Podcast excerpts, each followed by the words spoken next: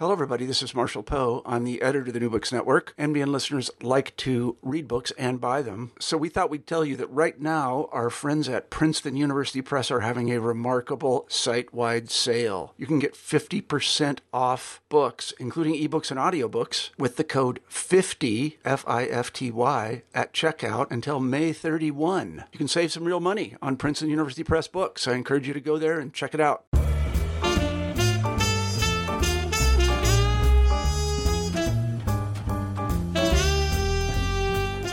Hello, welcome to New Books and Music, a podcast of the New Books Network. I'm Kristen Turner, and today my guest is Dr. Mark Burford, author of Mahalia Jackson and the Black Gospel Field, published earlier this year by University of Oxford Press. More than a biography of Mahalia Jackson, the great mid 20th century gospel singer, this book is a reimagining of the study of gospel music. Dr. Burford frames Jackson as an important figure whose early career gives him a way to analyze the development of the gospel music industry with within American society writ large, as well as within African American Christian culture. I'm so happy that you could join me today, Dr. Burford. Thank you for having me. So, uh, this is just a really fascinating book and so much more than I thought it would be. When I picked it up, I thought, "Oh, I'm this will be great. I don't know that much about Mahalia Jackson other than I love her singing." And instead what I have what what you've given us is um, a real um, sort of analysis and re, as I said, reimagining of what it means to study gospel music in a lot of different aspects. So I'm wondering, why did you choose to do that rather than um, a typical biography of Mahalia Jackson, whom you point out really doesn't have a strong academic recent biography? Well, I think it relates to how the book came into being because I didn't originally set out to write a book on Mahalia Jackson. Um, originally, I was writing a book on the circulation of Black gospel voices within popular culture. Um, and this was a project I started on uh, during my sabbatical I've been thinking about for several years, and I was very excited to have a sabbatical to s- dive into the project. Um, and as I was plotting out the chapters for the book, uh, I got to the Mahalia, uh, Mahalia Jackson chapter, um, which, as I looked at it, became two chapters because she was such a big part of the story. Um, and then I was doing some research down in New Orleans and just realized that I had enough material um, uh, to talk more about her and that she was really a story unto herself, um, and particularly the part of her career. Um, the early part of her career, the decade after World War II, and so really, I kind of pushed pushed pro- pause on that other project um, and then it just became this book on, I realized I had enough material for a book on Mahalia Jackson. Um, so I've always been interested in Mahalia Jackson. I think, you know, growing up in an African American household, her name is just kind of, um, uh, just omnipresent. Uh, my parents had LPs um, by her, um, but it was wonderful to be able to forge uh, a relationship with her as a historical figure, as a musical artist through the process of this project. Um, so, th- why did you decide to stop at, in the 1950s when she was sort of at the beginning of the most famous part of her career? Why not continue that until, say, through her whole, her whole career? It's a great question. And I think really it's because uh, I think the latter part of her career from the mid 50s on are in some ways more visible um, because of her participation in the civil rights movement, because of the wider circulation of her work for Columbia Records, her appearances on on television. Um, she really became an icon from the mid 50s on until her death in 1972. The earlier part of her career, I think, is interesting, though, because that's precisely when she's having to navigate and really calibrate these two careers. One career as a church singer. She grew up in New Orleans, um, where she began singing there. Um, and moved to Chicago and was involved with the early years of the modern gospel movement, but was really working as a as a church singer, as a, a, a evangelical singer. But then through opportunities that began to pop up in the late 40s, uh, the opportunity to record for the independent record uh, label Apollo Records, um, eventually being signed away from Apollo Records by Columbia, um, where her uh, visibility and kind of um, quality of production kind of increased. Um, she had her own radio show, she had her own television show. Um, and there was a period there in the late 40s and early 50s where she's really having to shuttle back and forth. I talk about her in the conclusion as being a mobile figure, and she's mobile in lots of different ways, right? She migrates from New Orleans to Chicago in that sense as part of the Great Migration. But she was also mobile in the ways in which she had to be a public figure. Um, uh, the different audiences that she had to perform for. Um, so there literally would be days where she's in the morning singing at a black church on the south side and then hustling up to the loop um, in downtown Chicago and recording a radio show or a television show. Um, and I was really fascinated with what the kind of subjective consequences of that for her and how she thought about what she did, how she was received, how her Black church base really made sense of her fame and her representation of the Black gospel field. Uh, in broader circles. So I do think there is a qualitatively different dynamics of her career up through 1955, which is the basically the end of her uh, time with Columbia. And I think it marks a seam on multiple levels. In 55, she had um, very serious illness. Uh, that forced her to kind of unplug a little bit and then kind of reboot on the other side of that. Uh, I think the production of her work for Columbia shifts after 1955 to the initial year where they're really trying to capture um, her gospel performance practice on those albums to afterwards where they really do turn toward a more pop inspirational uh, kind of aesthetic. Um, i think her audience shifts um, noticeably before 1955 to 19 after 1955 so obviously these these uh, seams are uh, artificial and arbitrary in some ways, but I think uh, it's a meaningful one in her case. Well, I'm glad you brought up the idea of migration because that's and mobility because that's one of the things that struck me as well. And you know, of course, in the the conclusion of the book, you really bring that out very explicitly. But it runs throughout the book, and it struck me how how at times, uh, well, for one thing, how her life story really mimics the larger movements that we see lots and lots of African Americans making, both themselves and their families, as in her case.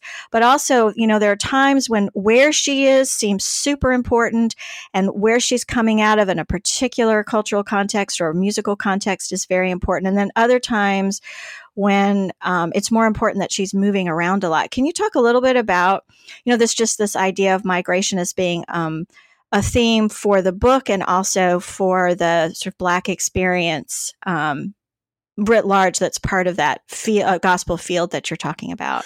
Well, that's a really nice way of putting it, actually, because um, uh, there are moments in her career, in her performances, in her professional life, in her spiritual life, where the rootedness to place really matters. Uh, and then there's this pull as gospel music, black gospel music, becomes mainstream, so to speak, uh, where the transcending of place and vernacular specificity is um, is more the salient issue. Um, but I do think about her life and her family history as a kind of quintessentially African American one. Um, she was uh, her grandparents were born into slavery uh, in central Louisiana um, were emancipated but stayed, like many African Americans, on the land where they had worked. Um, and so they were there, her grandparents, for a good half century. Um, her aunts and uncles, including her mother, uh, were born in the Pointe Coupee parish in central Louisiana, um, were sharecroppers. Uh, and then uh, after World War One, or actually really around 1900, but in the ensuing decade or so, started to migrate um, uh, to New Orleans, uh, where they began a new uh, chapter in the family story.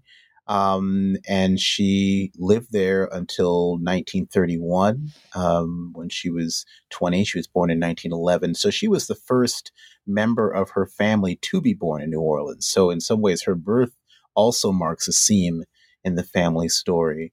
Um, and then eventually moves to Chicago. So, this route of from enslavement to emancipation uh, to migration from the rural South to the urban South, and then the subsequent migration from the uh, urban South to the urban North is a pathway that so many uh, families had to negotiate. And she, it, her family history really mattered to her. She really carried that with her as a way of thinking about what her, uh, what the music meant to her, what it meant for her to be performing that music in um, uh, ornate uh, and kind of exquisite uh, settings that were far removed from that family history. She was very conscious of that. Um, and in some ways, I think often saw herself as a vessel for African American history. So she was very mobile in that sense. She was also, I think, because she was born Baptist, um, but was also very interested in Pentecostal sanctified holiness um, uh, religious traditions as well too, and liked that style of worship. She would shuttle back and forth even in New Orleans between going to her Baptist church, which perhaps had more staid, um, uh, buttoned down styles of performance, to these holiness churches. Um, so she became early on very kind of um, uh, mobile in terms of worship, being able to perform in different styles. And she brought that with her to Chicago, which initially uh, generated some criticism on the part of some more conservative Baptists that her more exuberant style of worship was perhaps inappropriate in, in mainline Baptist churches. Um, but I think it served her well in being able to communicate to different audiences uh, and really uh, having a, a, toolkit of performance strategies that uh, made her such a dynamic performer that would uh, enable her to be a, a recitalist in one context um, and uh, raise the roof in another. All of that is really fascinating. To I, I love the idea of her being sort of the embodiment of African American history because I really get that sense from from the book as well. I mean, she she really could be the example of such uh, you know of so many different kinds of experiences that many black americans had have themselves or have in their family histories so um, and i think that really comes through in the book but but one thing that's interesting about the migration is the maybe one idea is we could think about migration of styles which you sort of were look, talking about at the end where she she had, you know, she was willing to do a more sort of exuberant, sanctified style, plus a more recitalist type style. But one thing she's very famous for is not wanting to record secular music, which, of course, Rosetta Tharpe, who was big at the same time, was very willing to do. And I, but I wondered, as you talk so much about how her style becomes a little bit more poppy as we come along is is that sort of overblown the sort of well she refused to to consider um, secular music, or do you think it's it's that sort of? I mean, I think one thing I always think about Mahalia Jackson is that you know refusal to do jazz. But I'm wondering if uh, if if maybe you're saying that's a bit overblown. Yeah, it's a really interesting and a complicated question because, of course, in answering it, you're representing the views of a of another person. So I just try to think about it in terms of what she did and um, what we uh, know she did. Um, I think on the one hand, she did identify very strongly uh, with not performing, as she said, she she only performed God's music in God's places, and um, she was very critical. For instance, in the early '60s, there was a gospel nightclub in New York City called the Sweet Chariot.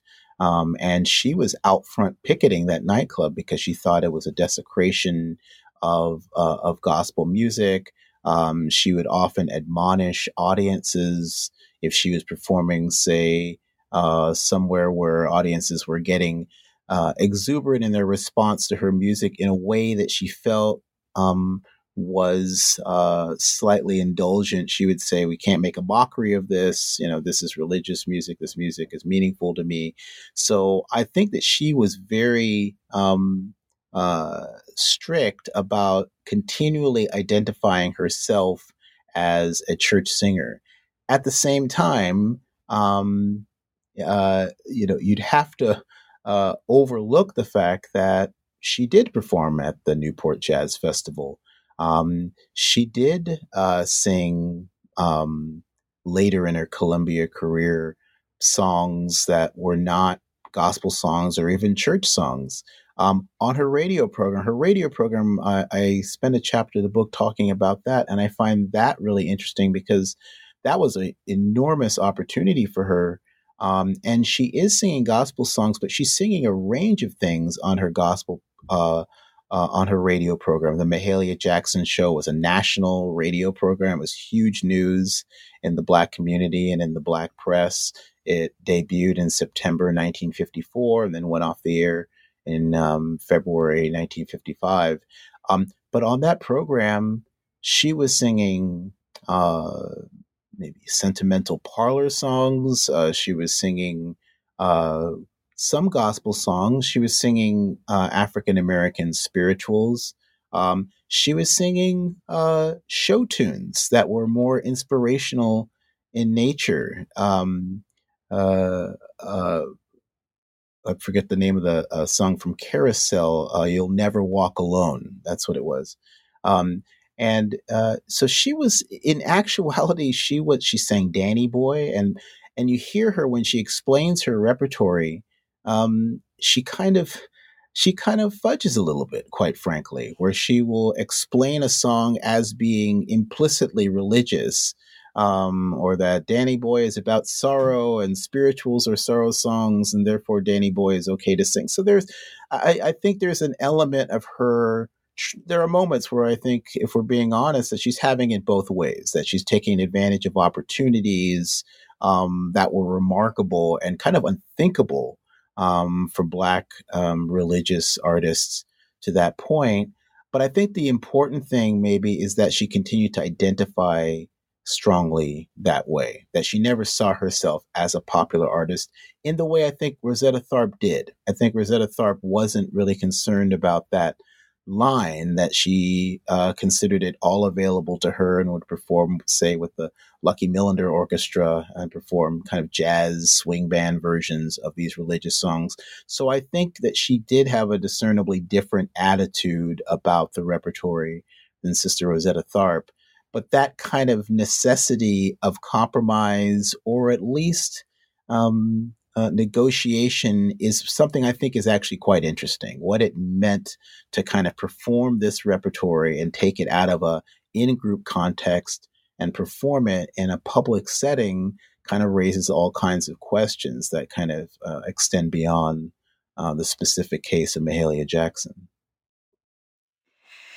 I'm glad you brought up her radio show because I found this part of her career and this part of the book really fascinating for those larger questions. So she has this radio show, which is relatively short lived, and then relatively short lived TV show right after that.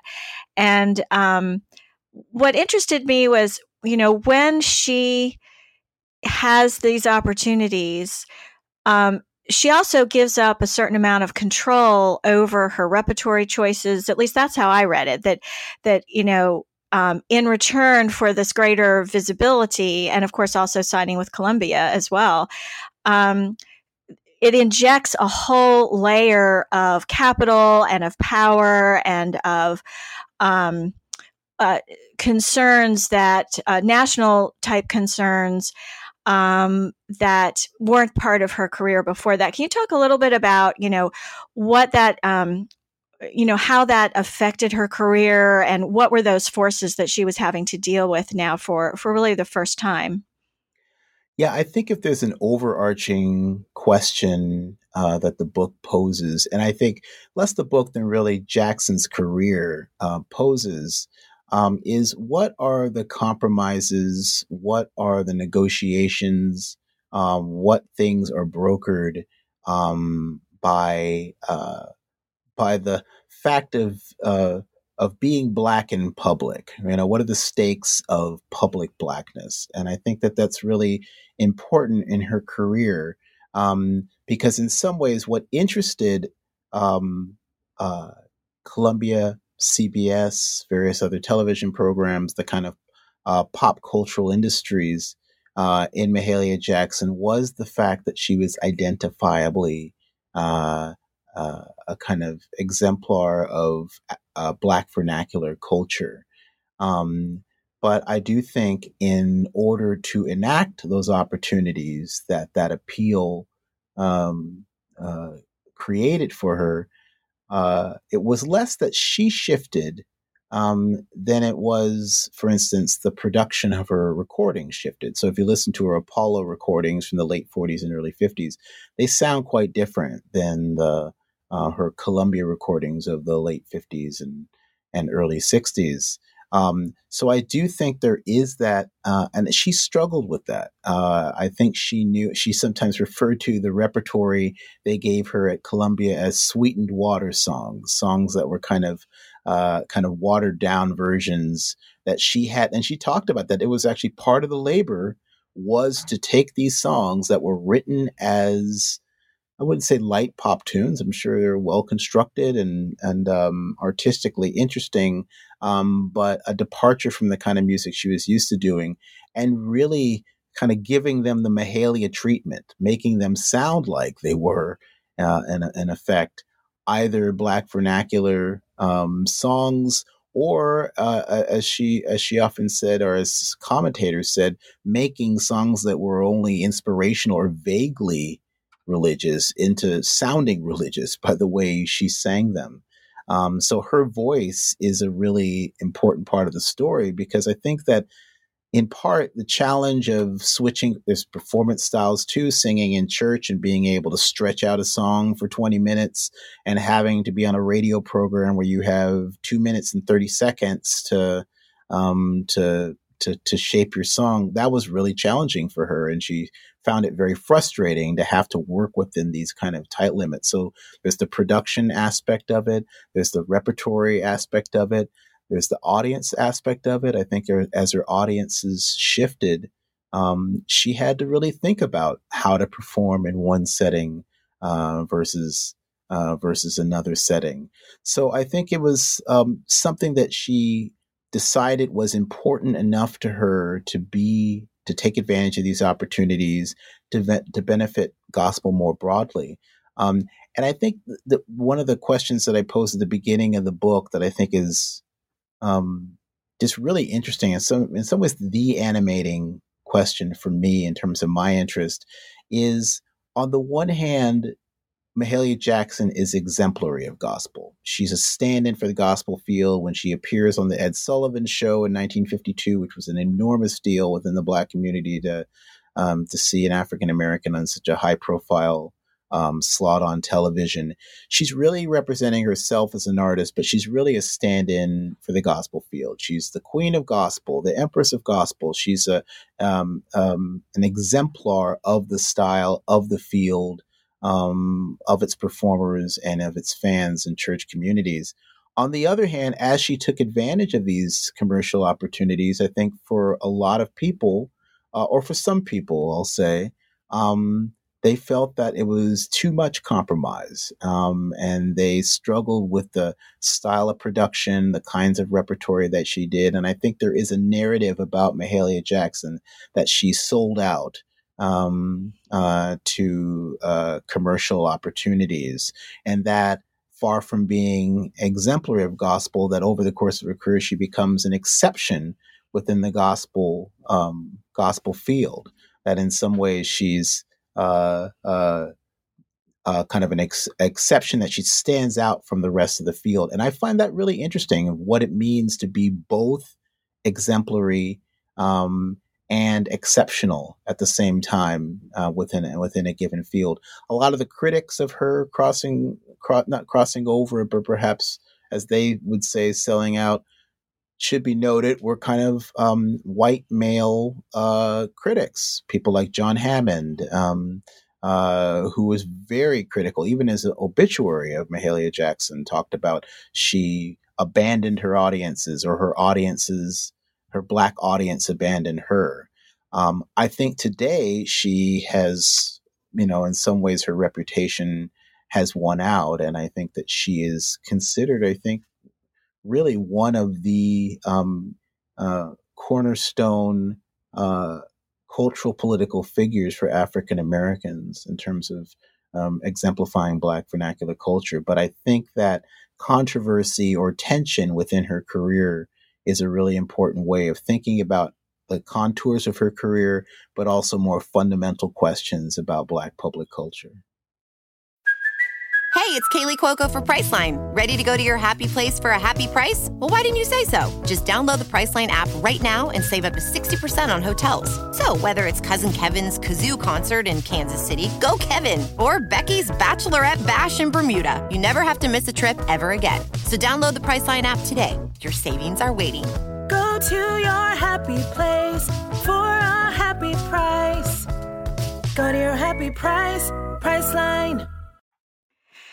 Well, I think that's really interesting that this idea of authenticity comes up with her and that it's white men who are worried she's not authentic enough for black culture because doesn't that happen all through the 60s and 70s there's so much policing by white men about black vernacular culture like what's going to end up in the Newport Folk Festival for instance that sort of thing. So it's interesting that she also got caught up in that um, in this kind of this di- this discourse of authenticity um, about Black culture, and and actually, I wondered about that too. I wondered, you know, is the Black culture that she was projecting through her music prior to you know say 52 or 54 you know is that is that do you think it was somehow materially different because she was you know having to respond to you know what i'm sure is mostly white um, record executives and you know uh, radio show producers and so forth you know what their idea of what black vernacular culture was you know how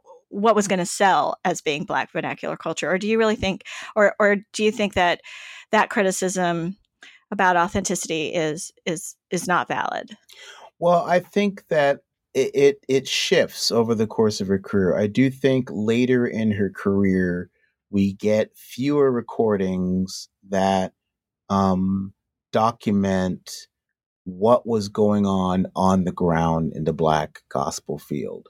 Um, and I think that's important to recognize. I think in her early part of her career, when she was at uh, Apollo, she was recording what were the gospel hits of the day. Um, she was recording songs by uh, by Thomas Dorsey and uh, Roberta Martin and um, by Kenneth Morris, um, and and songs that were um, uh, Virginia Davis, songs that really were um, exemplary of what people were singing at the National Baptist Convention, at the National Convention of Gospel Choirs and Choruses. Um, uh, Lucie Campbell was another songwriter who she sang lots of her songs. So, and she would cite these um, song, these black gospel songwriters in performance. And I, it was important for her to let people know that these were songs by black songwriters, that they weren't just anonymous in the air traditional black songs, but there were songwriters and there was a mechanism through which these songs came into being and circulated and became um, popular. Um, I think by after 1955, as as Black gospel itself, which is not a static uh, art form, new styles of gospel are emerging um, that Jackson herself was perhaps um, skeptical about. Um, kind of the uh, the some of the um, more ecstatic and uh, performance driven uh, gospel groups um, that she thought perhaps you know, sang too fast or they just repeated the same words or the message got lost. So she became, in some ways, she shifted from a, a vanguard gospel performer, as she described herself, the modern gospel singer when she first came to Chicago in the 30s and 40s, to a kind of old guard gospel singer. I've talked to gospel singers who said, well, I grew up in the 60s, and to me, um, Mahalia Jackson was just kind of uh, was kind of old fashioned. She was the woman on TV who sang those old hymns and old spirituals.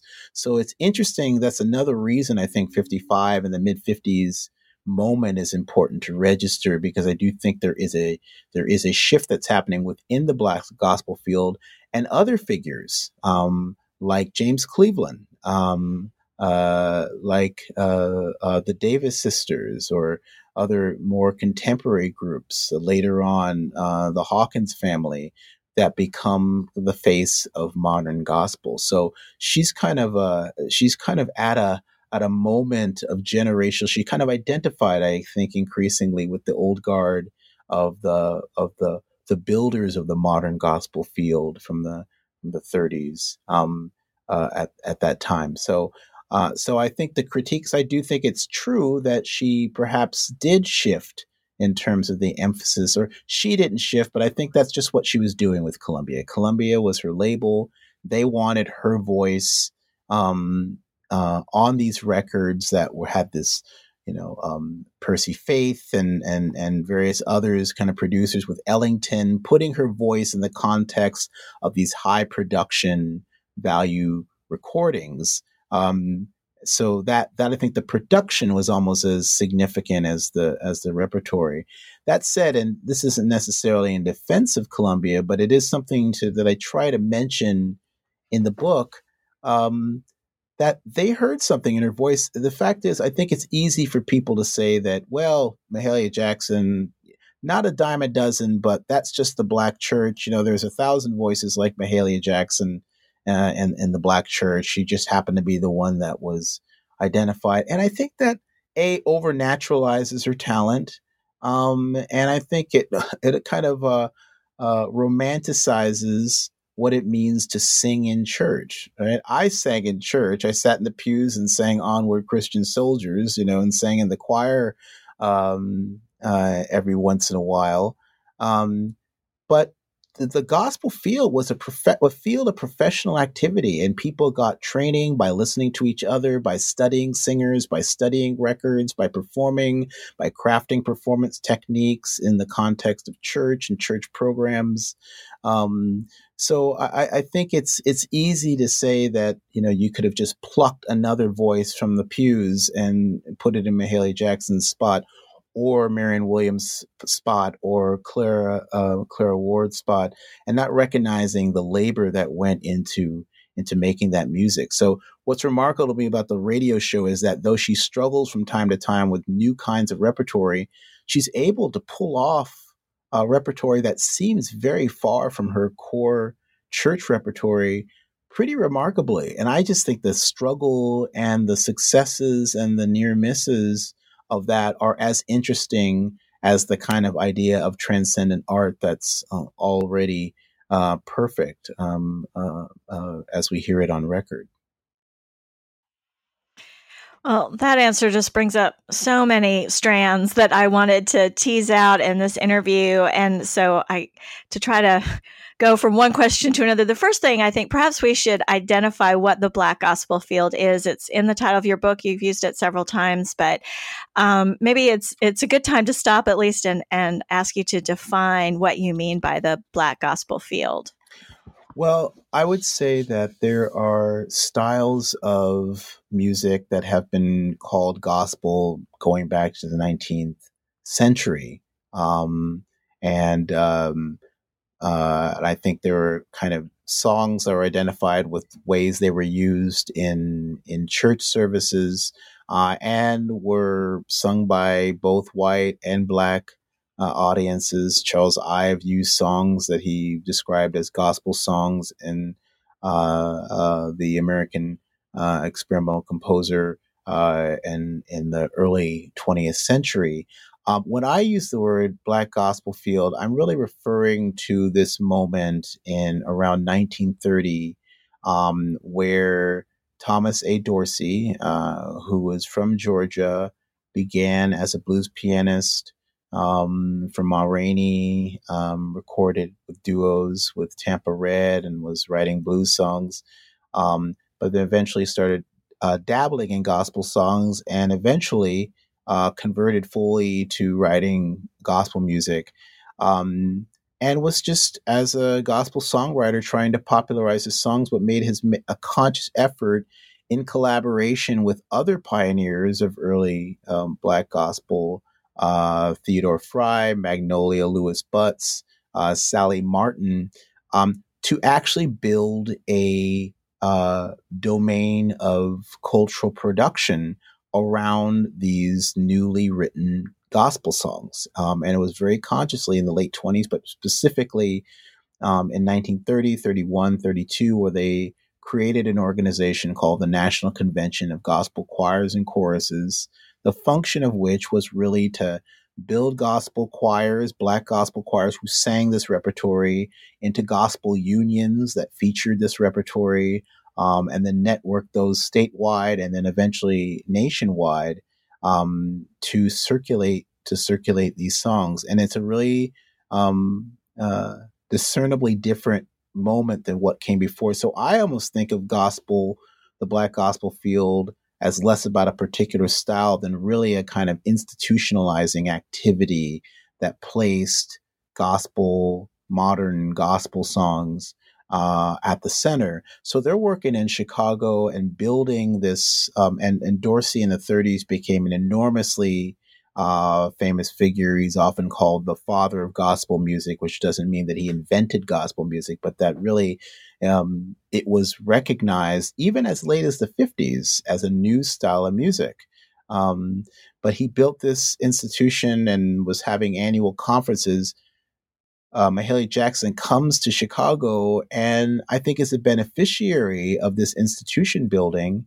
Um, but what I think is interesting about Jackson is that she um, shifts the focus, or is is I should say instrumental in shifting the focus from songs to performance and really gospel as a style of performing these songs, which then shifts the focus to records. So I think there is this moment where Jackson's instrumental in making gospel records really important. There are other people who are recording gospel records going back, but the um, the idea of, of, of gospel recording kind of I think becomes really important to people in the field in the late 40s. So I guess the short answer is I think of the gospel field and I I, I draw on the ideas of French sociologist Pierre Bourdieu um, and thinking about what a cultural field is. And it's it's it includes the songwriters, it includes the singers, it includes the famous singers like Mahalia Jackson, it includes the people who are just singing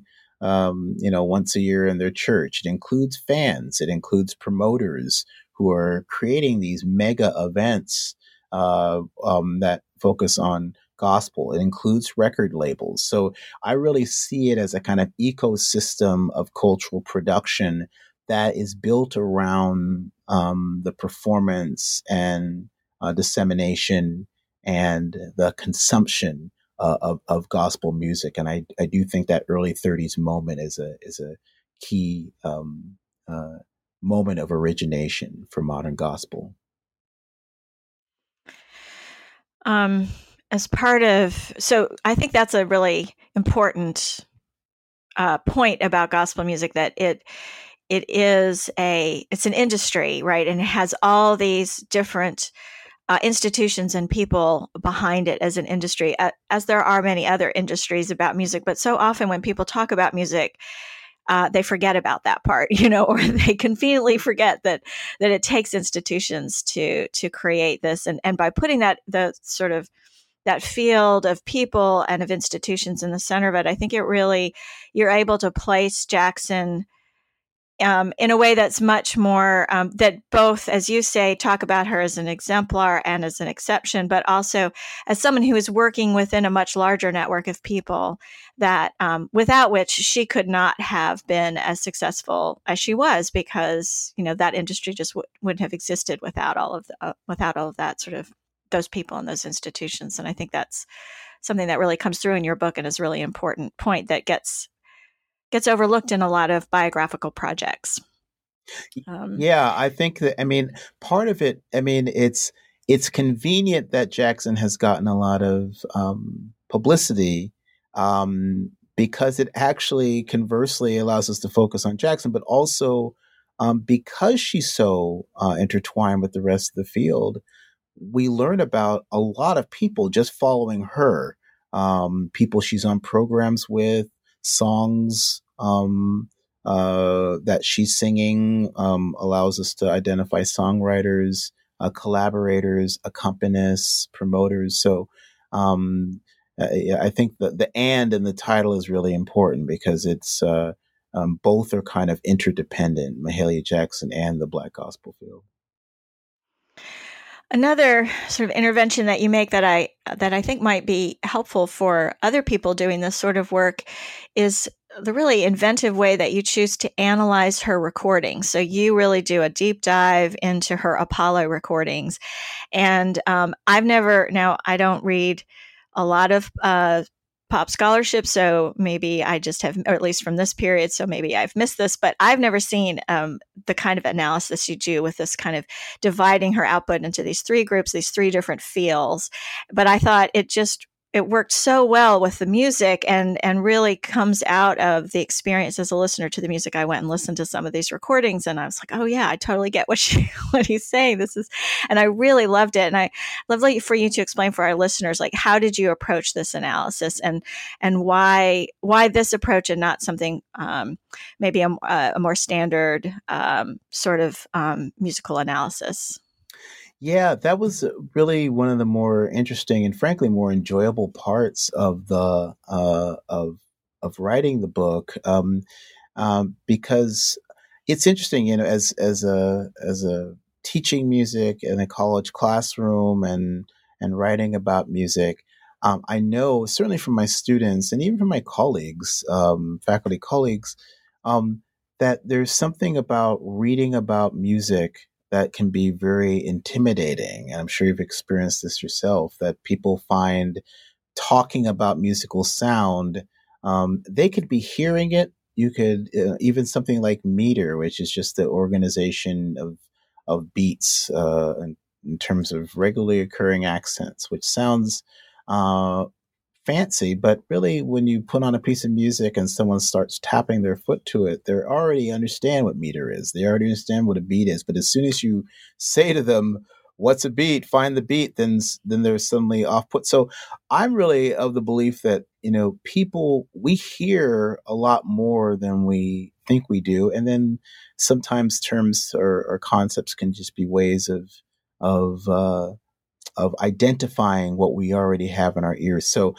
I, I, I really approach this as um, as a listener, um, as just listening to these recordings. What sorts of things uh, am I hearing? What sorts of features are recurring? Uh, and the more I listen, it just be I remember just just spending a summer just listening to all these recordings then you start seeing things group they kind of group on their own um, that wow this sounds a lot like this record. Why does it sound like this this record? This record sounds like this other record but what's different? And once you do that then you can think about um, uh, things like instrumentation things about repertory. But feel is something that i think is not something musicologists typically talk about. We certainly don't learn about that when we're learning music theory. Um, but I do think that it is something that Mahalia Jackson thought about when she sang a song. Like, what feel do I want to bring? It's the feel is almost like a delivery system for a song in a certain way, um, and it's connected with tempo. It's connected with the relationship between the the accompanist uh, and the singer. Um, it's connected with how one phrases um, and you see those approaches that you can deliver to a, a single song with multiple feels, and uh, you see her do that uh, occasionally. But that just felt to me, and again, that's not the only way of thinking about uh, how these uh, songs work. Um, but I know that they happened um, to a recurring degree uh, such that it, it, just gave me convenient buckets to think about these songs. And then once you have those kind of bigger buckets, you can kind of think about the smaller nuances between these three feels. The three feels I talk about in the book are a, a kind of swing feel, which is a kind of a um, a, a, more up tempo kind of uh, strong four beats, four regular beats that you get, which has a kind of swing feel you might associate with jazz. Um, what I call a gospel feel, which is slower and has a kind of alternation between the singer and the accompanist. So the accompanist has a really integral role um, in filling these gaps in the, the phrases of the singer. Um, and then lastly, a, a, a, free feel, which is comes straight. That's more of a Baptist style um, uh, feel, where it, where a song that typically has a beat um, is performed with no meter whatsoever. So it's kind of rendered in this free uh, feel where you can't really tap your foot to it. Um, uh, and uh, but she brings that to her singing of hymns. When she sings hymns out of the Baptist hymn book, she tends to take that to take that approach. So um, I, I, consider the analysis uh, in that chapter really a conversation starter. Uh, and as musicologists, we're so yoked to notation. Um, uh, it's an invitation to maybe think of, and of course, ethnomusicologists and popular music scholars uh, have have done this in other ways too. But um, just approaching as listeners and letting the music kind of give us the categories that we use for analysis. The other chapter besides that one that was my favorite, this this definitely was my favorite chapter, was the chapter on her voice.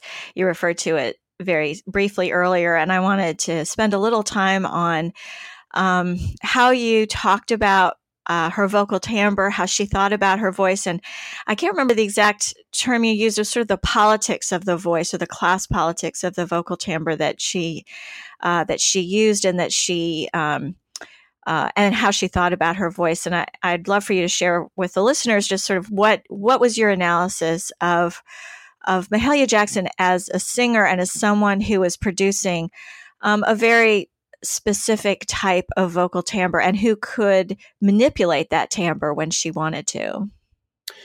Yeah, well, well we talked earlier about how um, uh, Jackson occupied sort of a liminal space um, between sacred and secular, that she was firmly um, in uh, a, a, secular, excuse me, a sacred singer. Um, but there are moments where there was some bleed, so to speak, into areas of, of secular repertory or even context of performance. I think another kind of liminal area in her career was um, how she thought of herself as a singer. I think she identified very strongly, as I mentioned, her family grew up in slavery, and and she, when she was in New Orleans, lived with her grandfather, so heard lots of stories about slavery and emancipation and and sharecropping.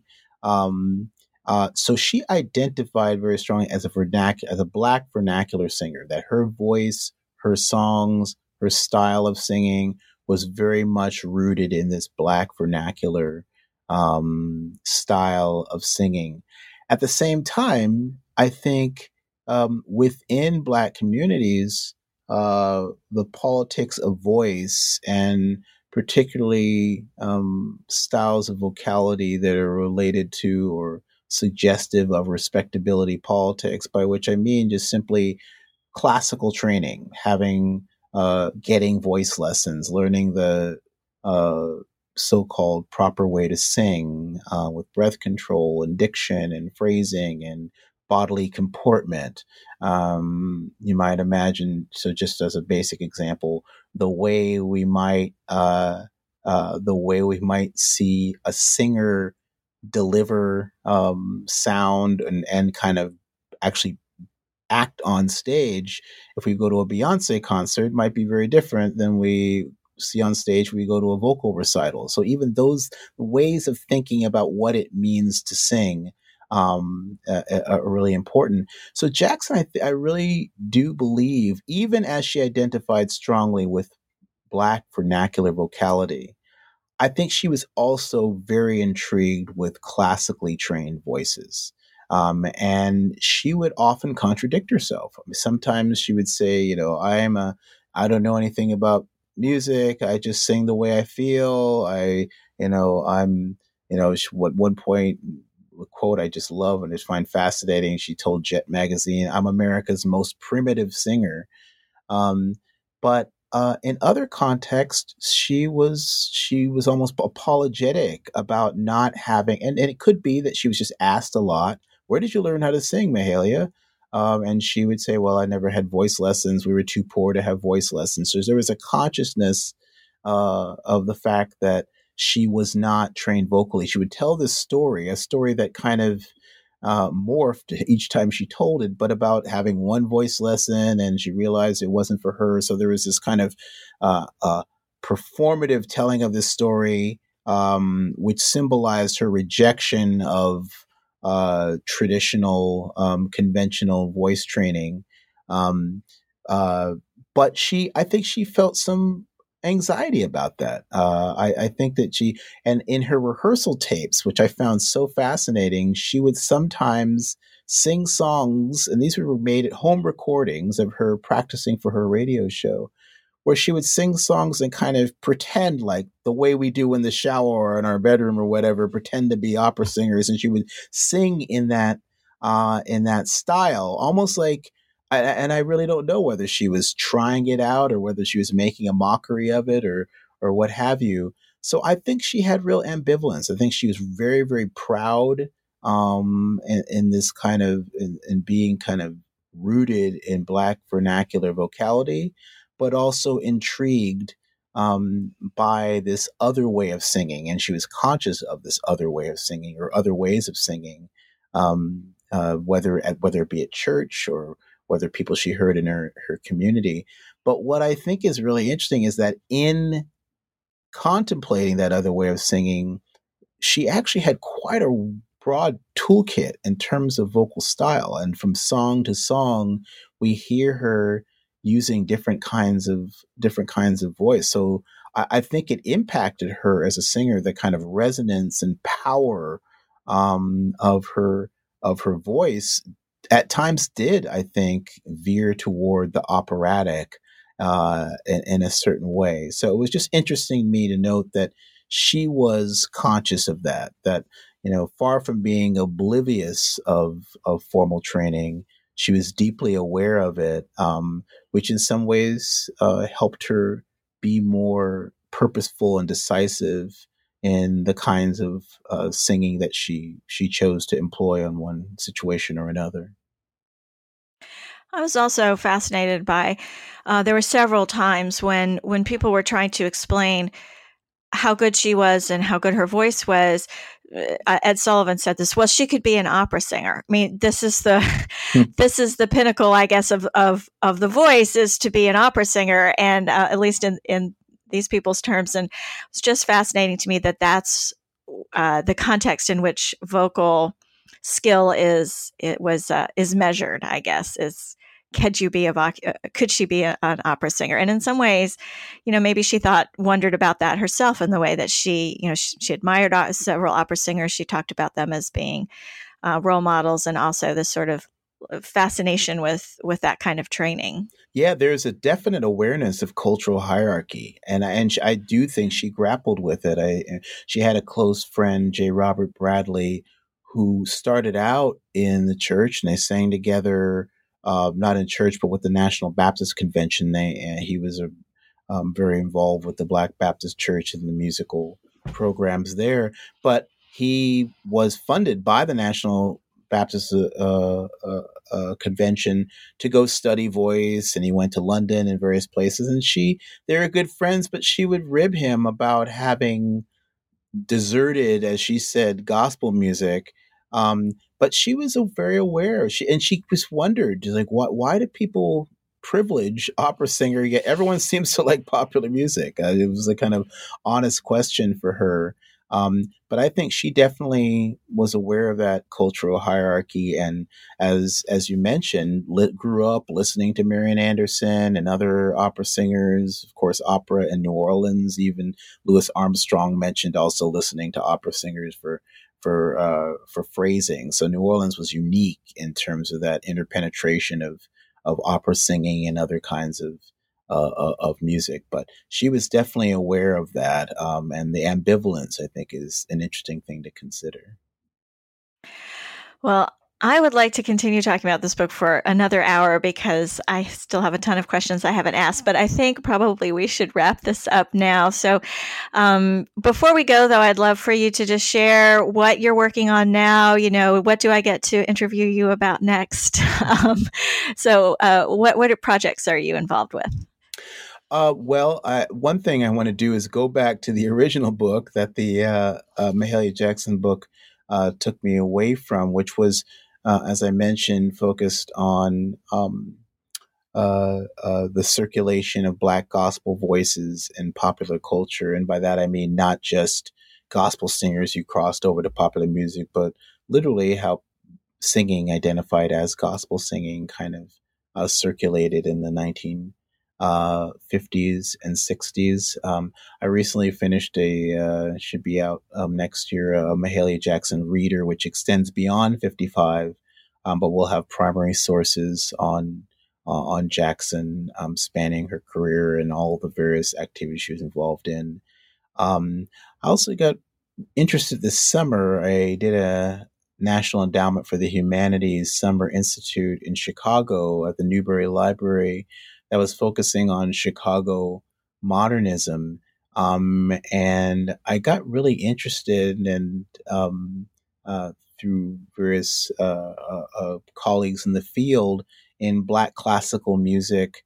Um, and I'm really interested how in Chicago, in particular, the National Association of Negro Musicians was founded there, um, and uh, just how black classical music nece- it's not necessarily a kind of aping of white classical music that it had really uh, community specific um, uh, uh, meanings um, and uh, was doing work more than respectability. So i'm just i'm really interested in kind of the the emergence and the advocacy of classical music within black communities in Chicago and also how it crosses over to gospel because Dorsey and all the members of that organization I mentioned earlier were part of the National Association of Negro Musicians, which I learned this summer, which I didn't know. So, um, so yeah, I'd like to kind of keep thinking about Chicago um, and thinking about the interpenetration of gospel and classical vocality um, in the next couple years.